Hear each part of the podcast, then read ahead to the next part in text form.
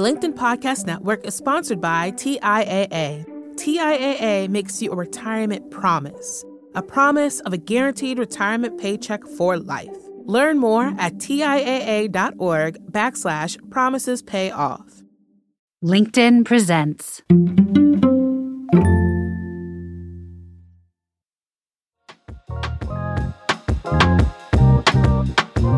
Okay, question for you. When it comes to work, do you really care about being more productive? Or is the real goal to get all the important stuff done, but in a way that actually gives you back more free time to do the things, both in work and life, that you're genuinely passionate and excited to do? Because these things, productivity and generating free time, they're not the same. Sometimes we talk about productivity as if it's the end goal. It's not, though. The real goal is what it gives us if we do it right, and many of us don't. Which begs a question Are all those productivity methods and tools and hacks and strategies actually working for you? Are they giving you back your life and the free time to choose what matters most? Even if it's just taking a nap or playing or spending more time doing whatever it is that you want to do. This is where we're heading in today's provocative hot take with Spark Brain Trust regular Jenny Blake. Jenny is a podcaster, career and business strategist, and an award winning author of three books Life After College, The Groundbreaking Pivot for Navigating What's Next, and her recently published Free Time for Optimizing What's Now. And today we're going on a myth busting journey taking a bit of an axe to old school ideas of productivity and efficiency and effectiveness and sharing powerful new insights and practical tools from her body of work designed to not just help you become more productive, but to literally create a volume of free time you never knew was possible.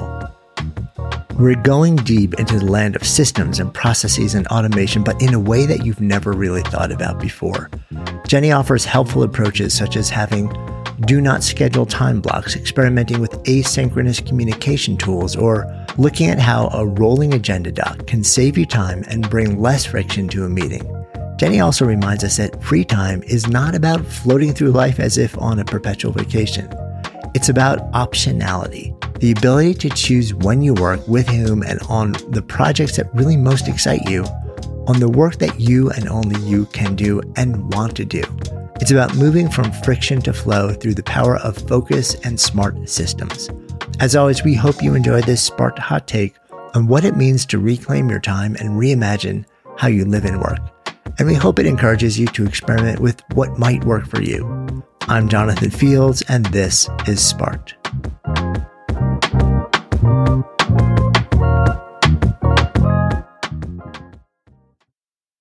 The LinkedIn Podcast Network is sponsored by TIAA.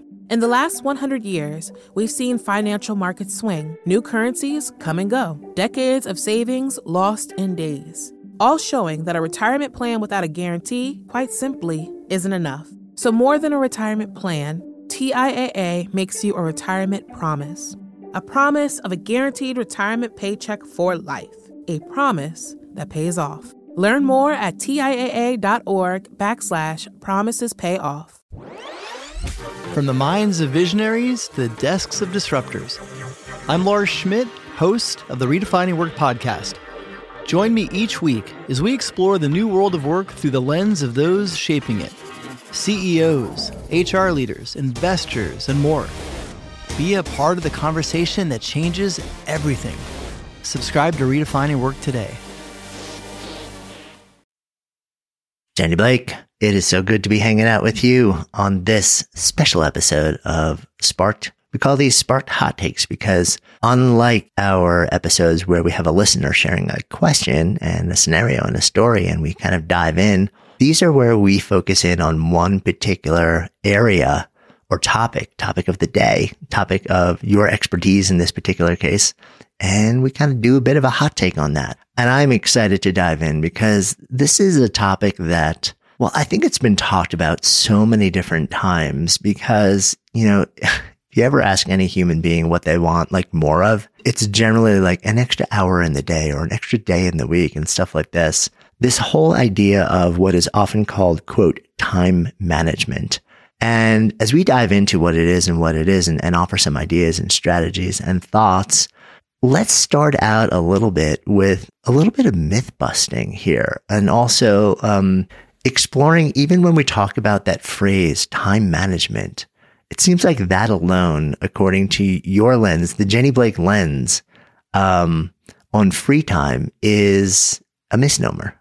And I didn't realize that. So it's been almost exactly a year since Free Time, the book came out, which is wild. Time is flying. And it kind of bothered me when I would hear people describe it as a time management or productivity book. And I thought, why do I have an aversion to that? It seems obvious time, free time. It's obviously about time management. And yet, as you said, there are some myths and some misnomers more than anything, just the phrases time management and productivity give me hives. so I was noticing what is this averse reaction that I have to these words?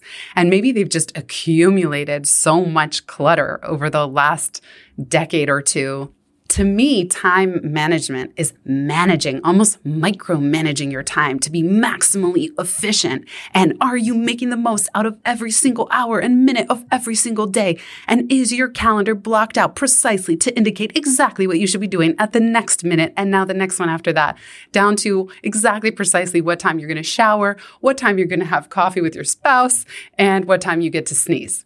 Okay. So time management, I feel, gets stressful because to me, time is still in a box. And even productivity is how do we produce more in less time?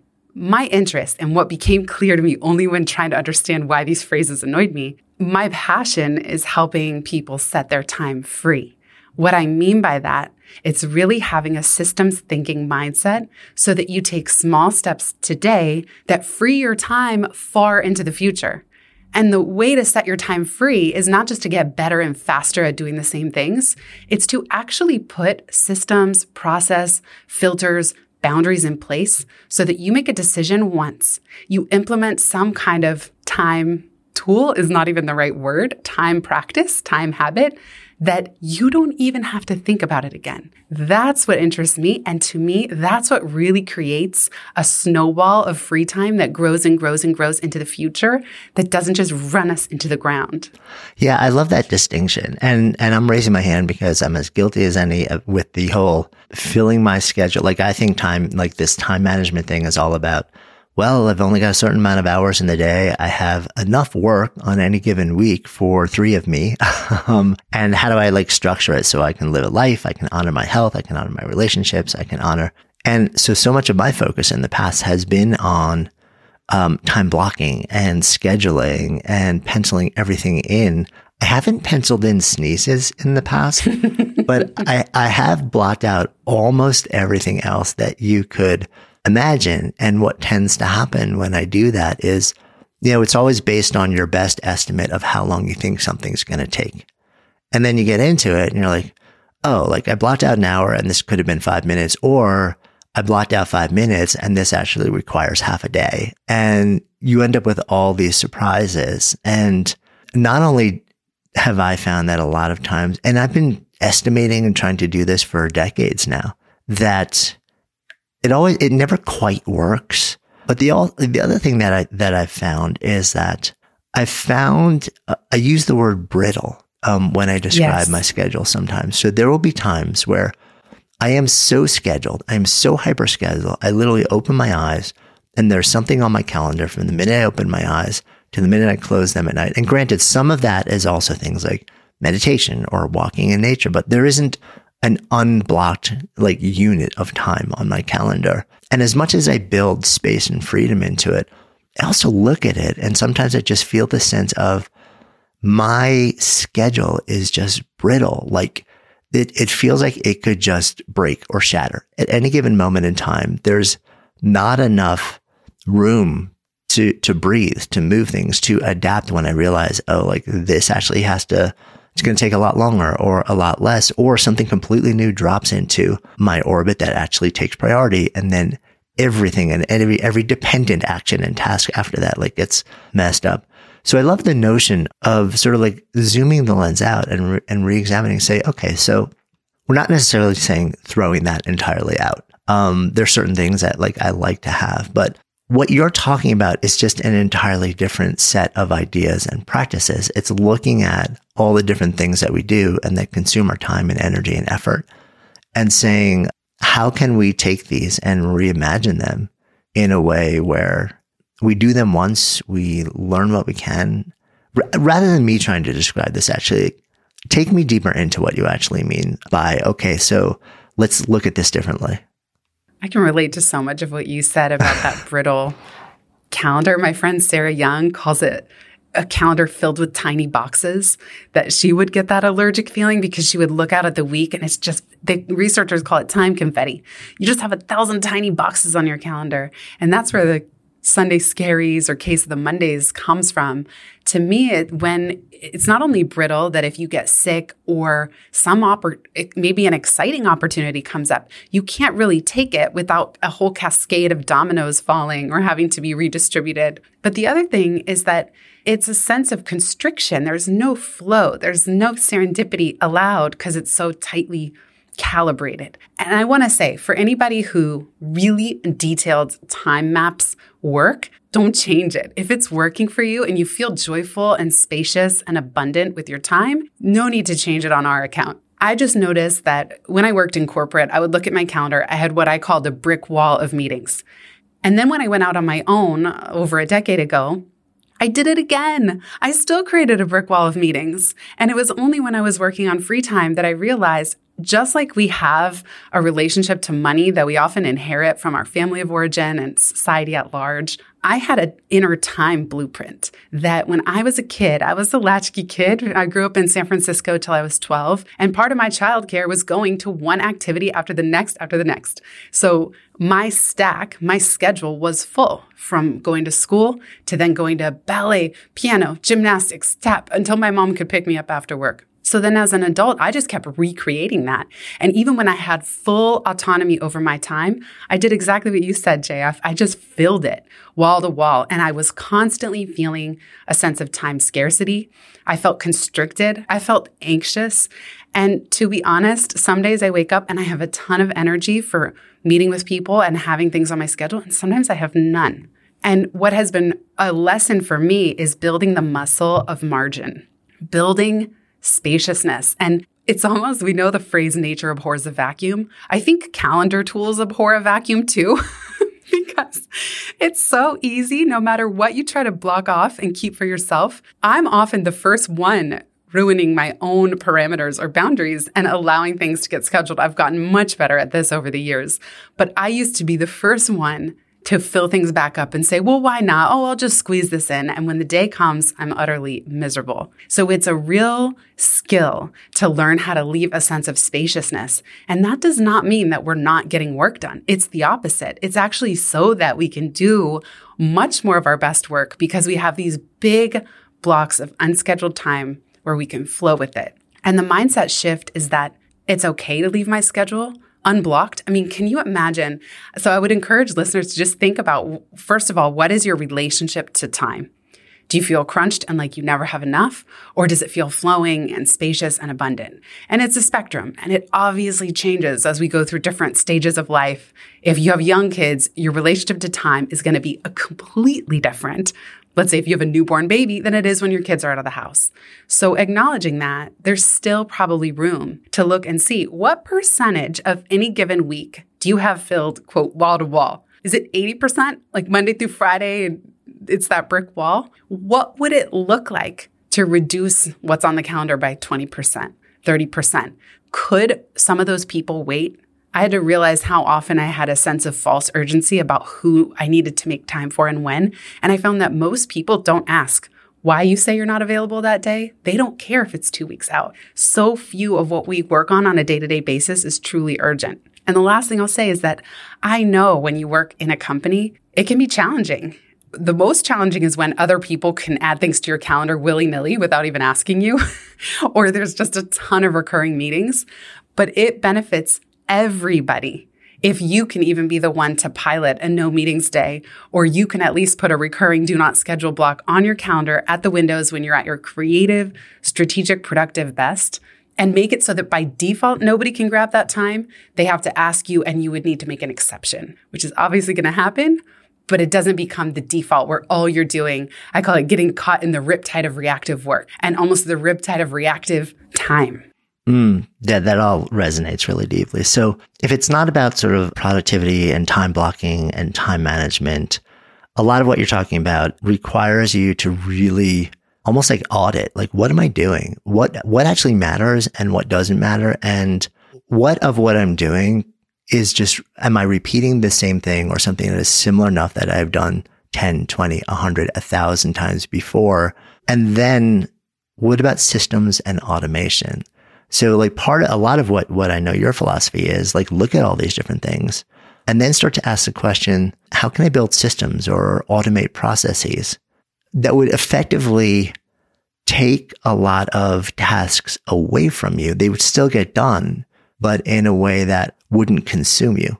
Yeah. So talk to me about systems, the idea of like integrating systems and processes in order to expand free time.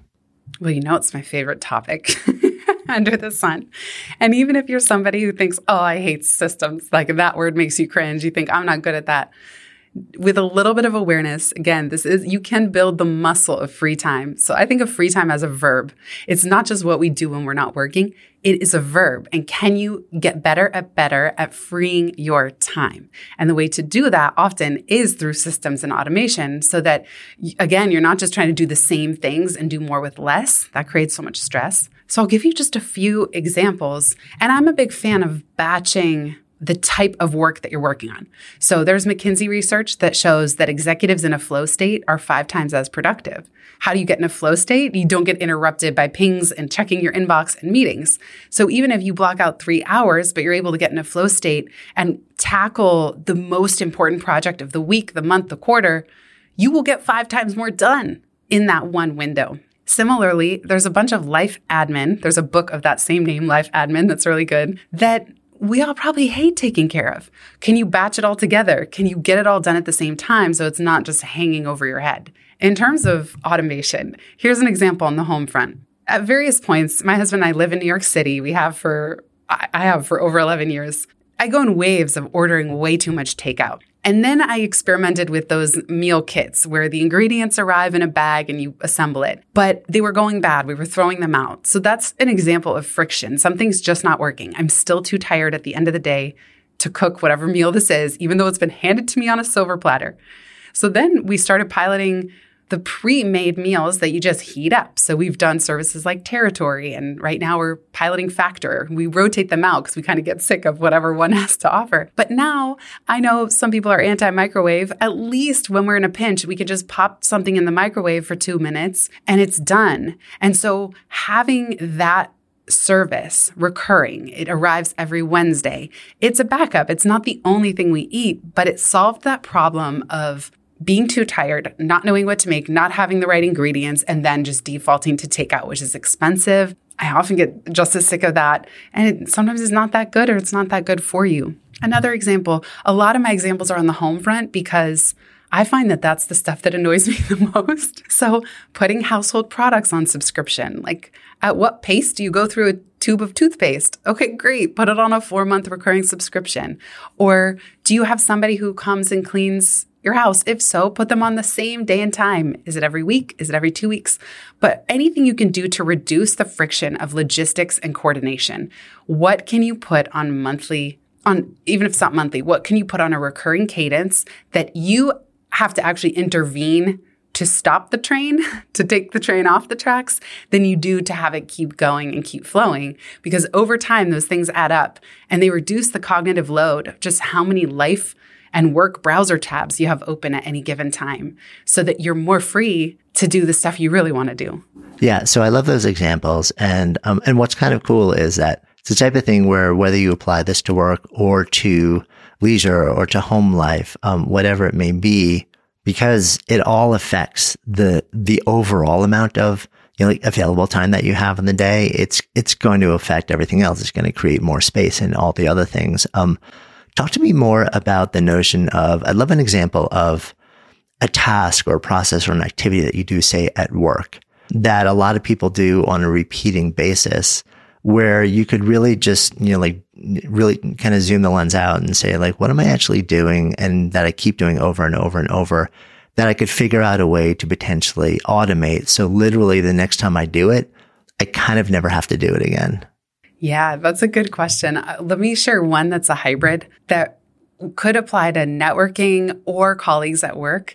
So sometimes people ask for a meeting because they want to pick your brain. I know we all hate that phrase, but it's true. And maybe it's a colleague, they want to know about something you're working on, or it's a friend of a friend outside of work and they want to ask you about the company you're working at or the type of industry you're in. By far, the way that I have found to reduce the friction and get that off my calendar is asynchronous messaging tools like Voxer, like Marco Polo. And sometimes companies are sensitive about what you can do outside of their internal tools and software. But however you can answer their questions asynchronously, I find can be really helpful. So you could have a colleague, you could just say, my schedule's a little hectic, or even I've been totally honest and direct saying, I'm trying to leave my schedule as open as possible. Can you send me your questions and I'll answer in a voice memo and we can just trade asynchronously? Sometimes the person making the request prefers that as well. They actually find, oh, that's easy for me too. In terms of tasks, I mean, one simple one, if you work, most of it's either are a manager or have a manager, and you're going to meet with them at some cadence. And so we did this at Google. I do this today in Notion have an agenda document for your next meeting that is always sitting there. It's always available. So as you have updates on work that's getting done, or you have questions that you know for sure you want to ask when you're meeting in real time, you're always continually adding to this doc or a Notion file or whatever else you use. This document is shared. And sometimes that can also just reduce the friction of what did I want to tell them again or what have I gotten done? And it allows you to create enough written updates of what's obvious so that you can spend the time in a more meaningful way that you have with someone on bigger conversation or working through bigger challenges. Yeah, I love that. So in your work or life, if I were to ask you, what is one thing that has has that you have done this to that has been the biggest lever to allow you to get more free time what would it be? Probably writing books. but in all seriousness, one example, again on the home front, is a guide to being a guest at our home. Just like you would create if you were an Airbnb host. So maybe more and more people are creating these for that platform. But instead of texting your friends and your family all the logistics, how to find your home, what's your address, what's the key or the password to get in, where are they going to find all the amenities, what's nearby, what are your favorite restaurants, create it once in a Google Doc, share with everybody who comes to visit. So something like that, um, using Text Expander, software that saves, and Gmail can save canned responses now too. But Text Expander, I have keyboard shortcuts that apply to links I want to send, my phone number and email when I'm filling out forms online, all the way to detailed multi-paragraph canned or guided responses that I would send. So guided responses can be super helpful on the work front. So probably one of the biggest things that I've done recently is not just work in my email, but on the process of email. I had a great conversation with Cal Newport, who wrote a whole book about this, A World Without Email. And he's really big on this too. Email is just a Sisyphean system. It's never ending. It's, you're totally at the mercy of whoever feels like writing to you. And for me, it's been my biggest source of stress and guilt over the last 15 years. And the thing that helps alleviate that is that when I go into my inbox, I'm almost as well as being the person responding to things, I'm the watcher, the observer. And I think, what is going to repeat here? What can I create canned responses for? Even creating labels. I have an assistant who helps with my email, creating labels like this is a task. My labels are really detailed. Please add this to Notion, you know, or uh, her name is Faye. Faye to respond, Faye to draft. Faye to draft, JB to respond. Your labels can be as long as you want, as long as they're clear. And working on process for something that feels never ending like email can be really helpful because then that's a case where you are able to get better over time and reduce stress and reduce work for your future self, even if you don't eliminate it completely. Yeah, I think email, you're not the only one who feels that way about email. it is. What what's your game changer? You asked me, but this is a big question. What's been one of your game changers? Uh, it's funny. I was I was just trying to figure that out. Um, but um, my game changer is a little bit different. And it's more about you talked in the beginning of our conversation around how much more efficient and effective and productive you are when you're actually in a state of flow. Hmm. And so for me, it's more about minimizing distractions and being able to spend the greatest amount of time just like in an immersive state when I'm doing the work. And then complementing that with mindfulness and nature.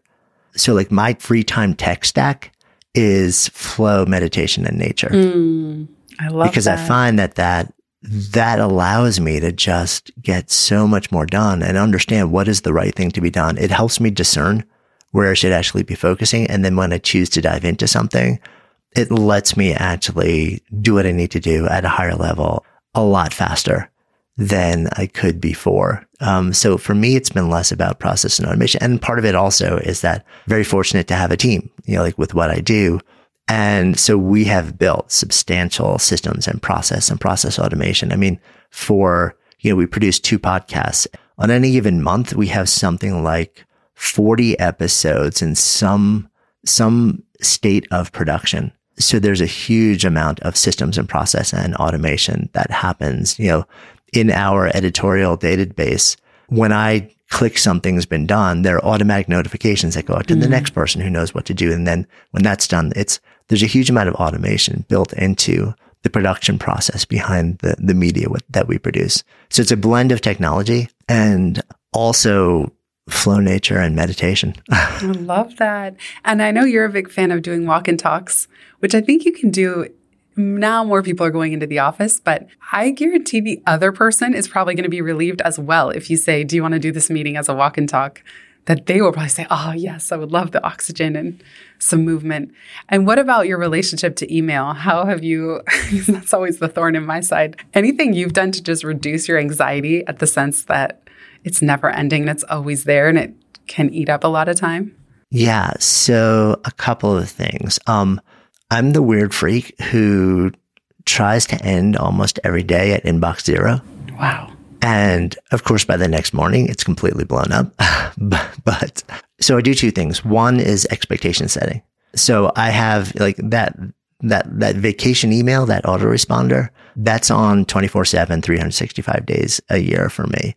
And it basically says, thanks so much for, you know, like your email. Um, uh, so excited to like know that you want to reach out um, because of the way that I work. And it, this, this is roughly, I'm not actually phrasing it. You know, I sort of like, I really block off a lot of time and, but I want to make sure you're taken care of. So, and then there's a little bullet list under that.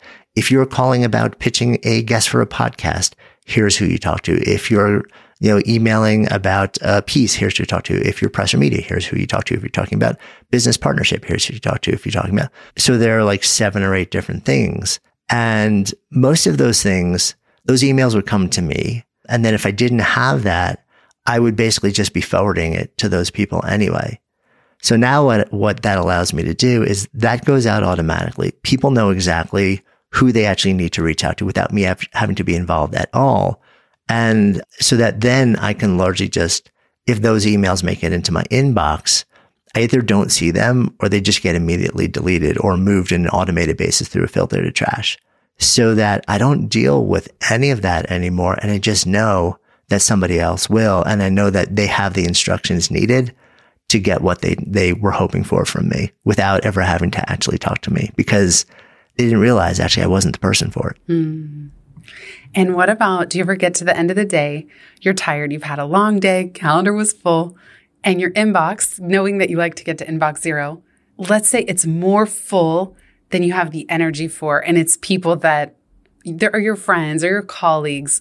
You know, what do you do when you get overwhelmed and it's still all the stuff that got past the filters that's not clearly forwardable to anyone else? Yeah. Um, if it's sort of like a 30 second thing or less, I'll generally respond to it immediately and just get it out.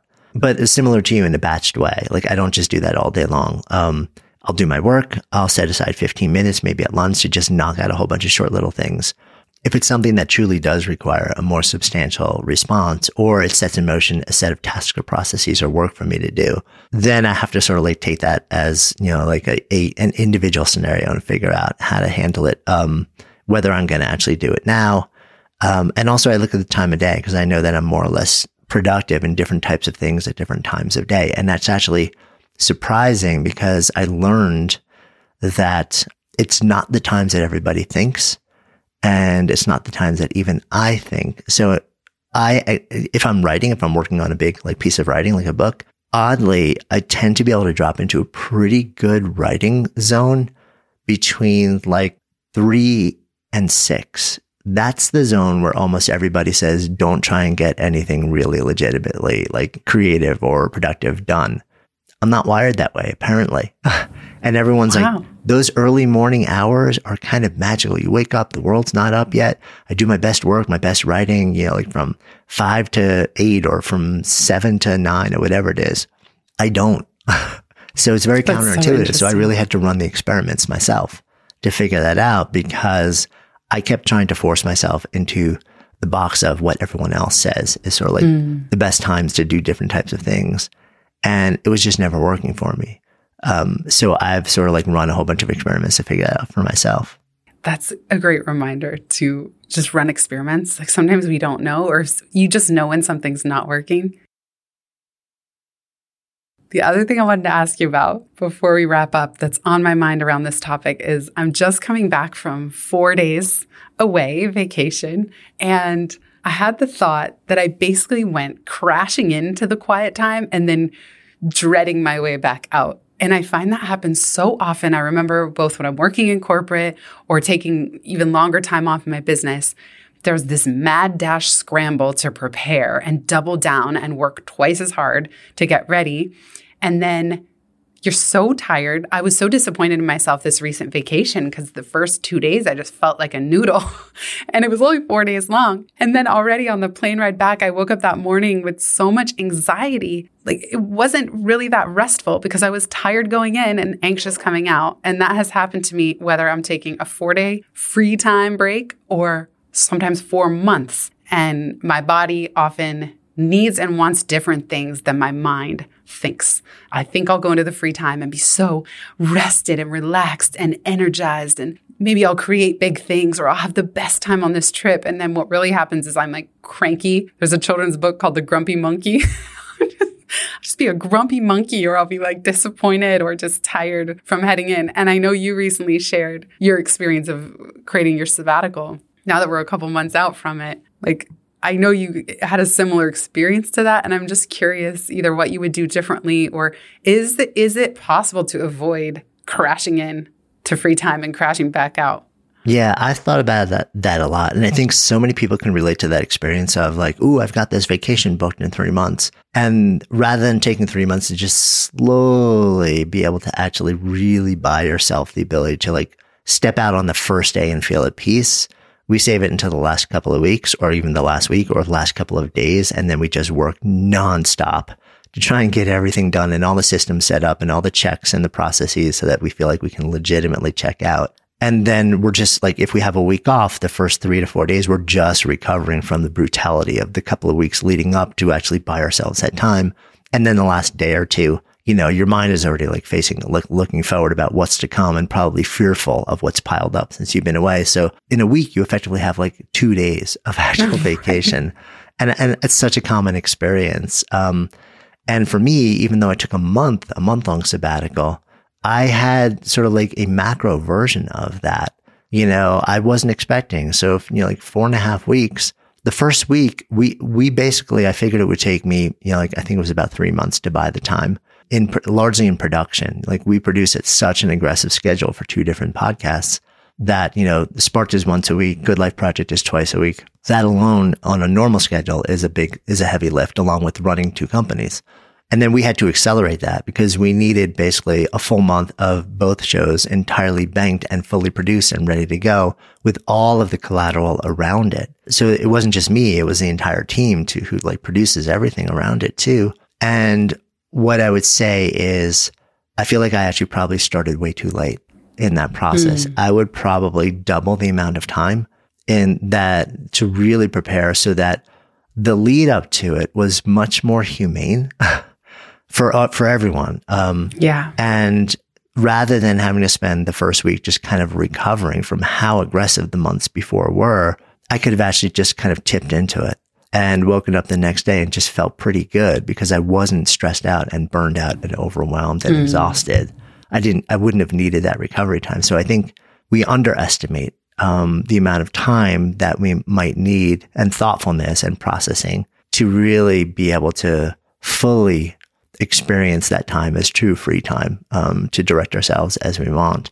And then I, I am I'm genetically wired as a futurist, so it's really hard for me to not head to the end of anything and and be looking forward at what's coming down the pike. So I don't know how I solve for like you know like what happens in the last few days because I'm always looking forward. And thankfully, for the most part, when I look forward, because I have a lot of control over what I do and a lot of joy from it, you know, it's not necessarily a you know the Monday blues thing for me. It's just I know it's going to be a lot of work. Hmm. What about you? Yeah. Any any thoughts on like what you would do differently? I love what you said about starting to prepare, give twice as much time heading in.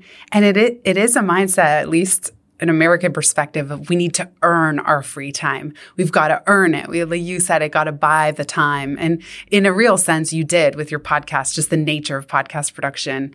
I like starting my autoresponder early. So I noticed that if I started the autoresponder on the first day I was actually out, I was stressed because everybody who emailed me the day prior and the day before that, like I, I was never able to get ahead enough because they would have been waiting a long time. So I started a couple days, if not a week early, and I tell in the autoresponder that I will be gone until a week after I'm actually back. So just like you said of setting expectations, that way emails that come in a week prior to me leaving, they don't expect a response. And then they also don't expect one until a week after I return. So I kind of buy myself this hidden time it, when I have an autoresponder, I don't have mine 24 7, but when I do, I love the version of an autoresponder that says, if your message is important and you haven't heard back by X date, please resend your email. So the onus is on them that if I don't get back to them when I return from my trip, again with that one week post buffer, they should email me again. So it's on them. And that way I know that whatever did fall through the cracks, well, it said contact me again. So if it's really important, they will. Another thing is just recognizing how hard we all work and that to not expect myself to be blissed out on days one, two, and three of if it's a week long or even week one if it's a month long, just to lower my expectations a little bit. And I find that it's just like how kids get sick when they come home from finals week in college. Like they come home to visit for Thanksgiving and bam, gets sick. And that happens. Sometimes our body just knows, oh, now I can rest. Now I can relax. And we get sick or I, I will get like depressed sometimes. And it's just my body really needing it needing that time. So I try not to make too many plans or expect too much of myself in the early part of a break of free time. And then on the way back, I try to be uber disciplined of not looking at a single thing while I'm gone. And not, and even I don't schedule anything for the day after I return so that I might be back in my home environment, but there's nothing on the calendar. So I have a day or two of re-entry. And if I were taking a month away, I might leave a week of re-entry. So back in my physical home and in my day-to-day routines, but nothing on the calendar. Cause I find that I get real cranky if I have to wake up very early the next day after time off and like dive straight back in. Yeah. So that's something that helps me too, is having buffer on both ends. And and some people won't have the ability to do that. We both like work for ourselves. Right. Um, so if you are somebody who's coming back to a job where you have like you've got your two weeks and then you're coming back and you're like you have to be in the office on Monday or like maybe not in the office these days, but like you know you're back on the clock um, on that Monday. Maybe more attention or or just really understanding setting your expectations about how you're going to show up. Maybe trying to arrange your schedule for the first few days so it's not packed wall to wall with meetings where That's you really it. have to be on. Yeah, or take, make sure that if you're going to fly home on a Sunday night, take Monday as a vacation day if you can, if you can. Like there's no reason we can't stagger. Just just a psychological thing so that your first week back is actually shorter. You know, we all know we all love when it's a holiday, or at least I do on a Monday. Um, but what if you took Monday, Tuesday as vacation days? And then even if you were lightly checking in and just seeing what's waiting for you, you're not actually full of meetings until the you know day three, and by then it's a short week. So I think that can help too. Love that. Um, and I love all these ideas. Um, and I happen to know that you have this stunning book called Free Time that has, if you, like, these are just like a handful of ideas. And I w- was so blown away. It's like a reference manual in our family in our business because Oh it's just, gosh, keep going back and saying like, how there's so many ideas and so many tools and so many resources in how to reclaim a sense of free time. We're talking about systems and process and automation, all these different things. And people may be wondering, well, how do I do it? Like, where do I look? What are the resources? What are the platforms? What are, it's, it literally is all there. So it's, it's an incredible resource. Any final thoughts as we wrap here? Thank you so much, JF. That really means a lot. And uh, you were such a great friend and inspiration throughout working on it. Final thoughts I would say don't be too hard on yourself if you feel constricted with your time. I love JF's call to action of just run small experiments. And honestly, if you just be an observer for the next two weeks, don't try to solve or fix anything. Just be an observer and notice what feels tight or stressful or has friction. And when are you happiest? When do you feel most free and have the most autonomy and flow and open to possibility? And if you can just observe, then you will start to get more and more creative about potential solutions. So you can then pick one friction area, one thing that isn't working and say, how can I how can I improve this? But but specifically, what steps could I take now? Again, that would solve this into the future because that's where true free time really comes from. Got it. Love it. Thank you so much. Thanks to everybody, our fantastic listening community for chiming in here. And we are excited to continue to share more deep dive topic focused conversations like this. I'm Jonathan Fields hanging out with Jenny Blake. Thanks so much, JF. Thanks everybody for listening. Thanks everybody. We'll see you next time. Hey, so I hope you enjoyed that conversation, learned a little something about your own quest to come alive in work and life, and maybe feel a little bit less alone along this journey to find and do what sparks you. And if you love to share your own moment and question with us, we would love to hear from you. Just go ahead and click on the submissions link in the show notes to get the details on how to do that. And remember, if you're at a moment of exploration, looking to find and do or even create work that makes you come more fully alive, that brings more meaning and purpose and joy into your life, take the time to discover your own personal Sparketype for free at sparketype.com. It'll open your eyes to a deeper understanding of yourself and open the door to possibility like never before. And hey, if you're finding value in these conversations, please just take an extra second right now to follow and rate Sparked in your favorite podcast app. This is so helpful in helping others find the show and growing our community so that we can all come alive and work in life together. Until next time, I'm Jonathan Fields, and this is Sparked.